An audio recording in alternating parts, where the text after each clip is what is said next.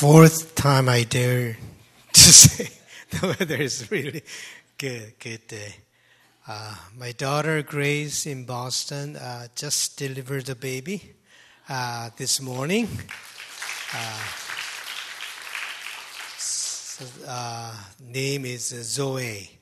In Greek, it, it means uh, life. So thank you for your prayer. Two weeks ago, we reflected on the change of St. Paul. His change was not a non religious person becoming a religious person, he was very religious. Today, we read about Peter's change. Paul and Peter, these two are the pillars of Christianity. So we reflected on Paul, and today we are reflecting on the change of Peter. Peter's change was not a non Christian becoming a Christian.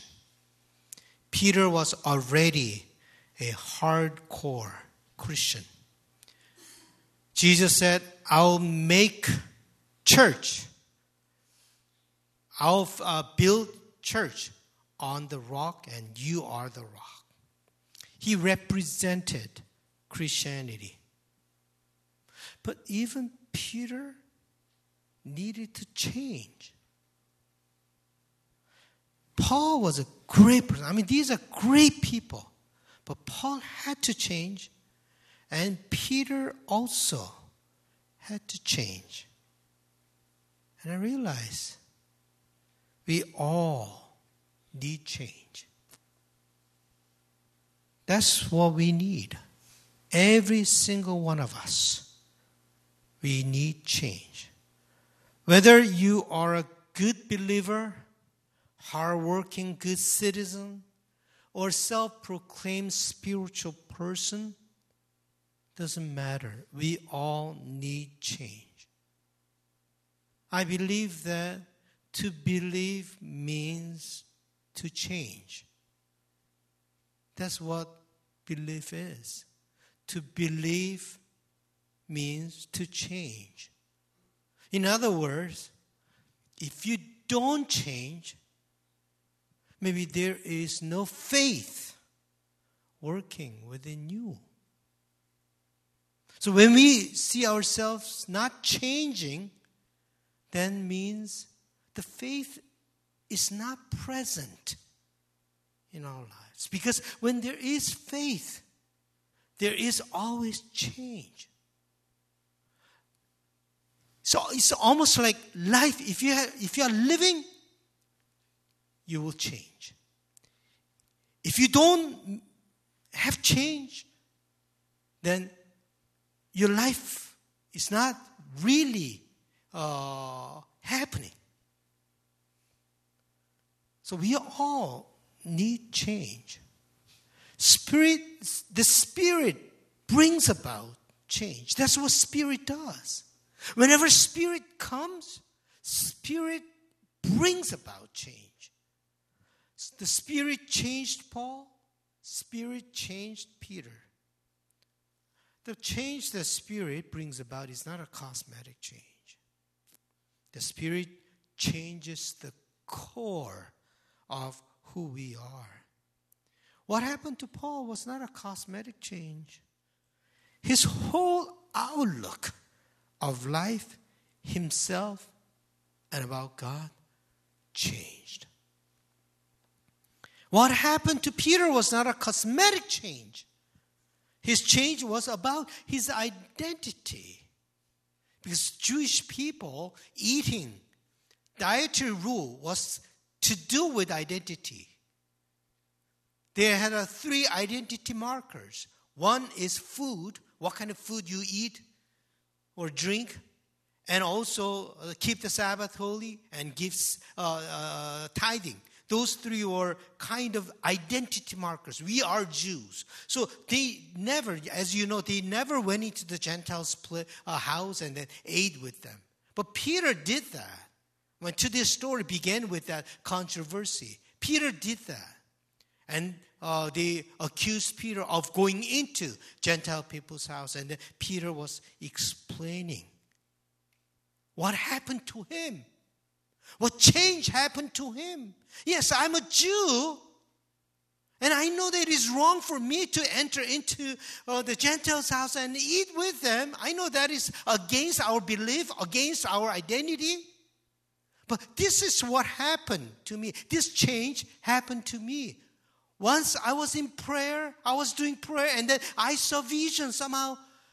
And then from heaven, a kind of large sheet uh, coming down inside. There were a lot of animals, but these animals were four footed animals, and these animal, animals were prohibited for Jews to eat. But the voice said to him, Eat it, kill it, and eat it. And I said, No, I never eat anything that is profane and un- unclean. And then there was another, another voice that says, What God has made clean, you must not call profane. He lived all his life thinking that this food is unclean and profane, so I cannot eat it. But the voice said, What God has made clean, don't call it profane or unclean. Peter changed. Peter's idea changed. It, is to do, it was to do with the identity, his identity. And I realized that the change the Spirit brings about is not the change that we desire and we want always. Sometimes we, uh, when we talk about change, we are talking about change that we want and we desire. But sometimes the Spirit brings about the change that we don't want. I don't want to uh, be changed in that way.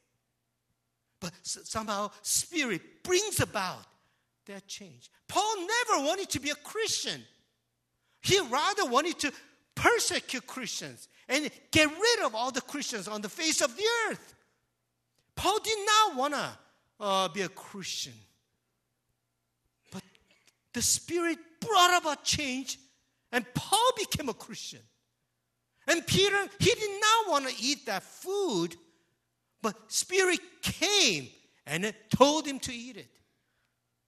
So sometimes the, the, the change the Spirit brings about is not the change that we want and we desire. Sometimes against our desire, God brings about change as God wishes. And then I realized that the agent of change is not me. What brings about change is not me. What brings about change in me is God. God changes me as God wants, not as I want. I realize that that is what change, real change is all about. Often, we are only hindrance to God's change. As long as I am the master of my own life. The change God wants cannot happen. This week, this, this word came to me continuously. That is, I, I, so I didn't, I didn't write it in English, but because it didn't really make sense. But the real uh, uh, literal word that came to, came to me was this. As long as you conquer, you are a conqueror of yourself, then change cannot happen. Conquering. If I conquer, I'm the conqueror of my own self. If, if I'm uh, the master of my own self, then change cannot happen. Many people, too many people, what is prayer?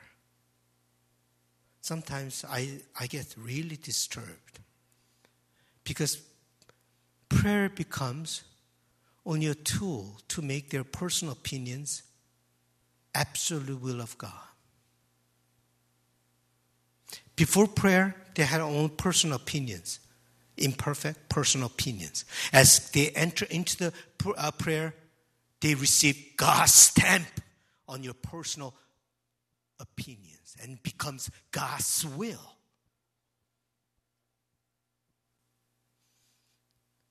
Peter's prayer was different. He had personal opinion. But through prayer, instead of receiving divine stamp, his, his personal opinion changed radically through prayer. That's what prayer is. In that sense, prayer is dangerous.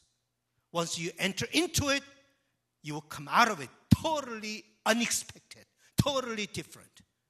Lord, I want to go this way, but somehow after prayer, God tells you to go the other way. That's what prayer is. That's why prayer is prayer can be dangerous. And real prayer is very hard. Prayer is not what you say. Prayer is what's happening within you. Sometimes it changes you around completely. That's what God does. Jesus wanted his cup to pass away. But he didn't get what he wanted through his prayer. Rather, he got the opposite. Take the cup. But Jesus prayed for not his will, but God's will.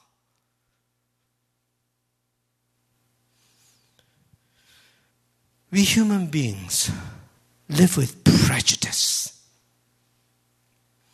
In that prejudice, we create our own rules to determine what is right and what is wrong, what is good and what is bad.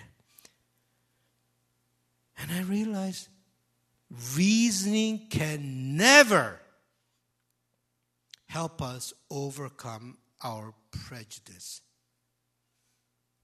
Reasoning is powerless whenever it comes with prejudice. We use reasoning only to justify our own prejudices. Only through the Spirit we can overcome our own prejudice. Only through the Spirit we can accept what it is, what is uncomfortable to us. Only through the Spirit we will have the courage that pushes, pushes us to go beyond our comfort zone. That's what the Spirit does. We should be humble enough to let God be God. That was Peter's confession. Who was I that I could hinder God? Who was I that I could hinder God? He let go of his prejudice at that moment. And he embraced God. Who am I to hinder God? That should be the attitude of all of us. We don't make God's movement as we wish. We don't control God's movement. God make a way according to His will. I wish that we all become God's tool for God's way. Let us not follow our limited knowledge and short sighted view. Let us become spiritual people who reflect deeply on God's will. And you will live.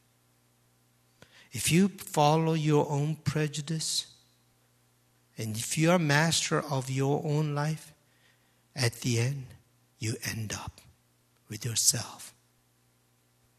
That will be decayed to death. This morning I was thinking about those who believe, those people who don't believe, those who are masters of their own lives, when their life is over, is it forever finished? Forever and ever and ever. No more you? Finished?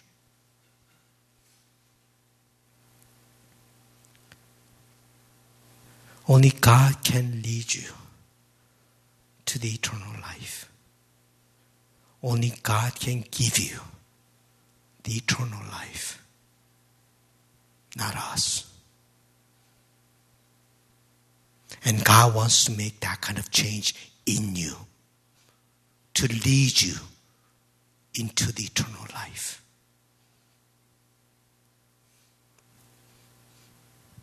If there was no change of Peter, no change of Paul, would not even have heard of the good news. We are thankful to them. We are thankful to their changes. These were very stubborn people. These were very strong people, but they changed. The Spirit changed them so that the salvation goes to the Gentiles too. Salvation can come to us. Don't be stubborn in your own way. There is no salvation there. Embrace God. And embrace the change God wants to bring about within you. Even today, this moment, right at this moment, God is knocking at your door to bring about change. Only through that change, salvation is possible. Let us restore our humility. Stop being a master of our own life but let us give ourselves as a living sacrifice. God will definitely show us new vision. God will lead us. God will open a new way for us. And God will show us great and hidden things. And our eyes will see God's glory. Our eyes will see God's glory. That's what God wants.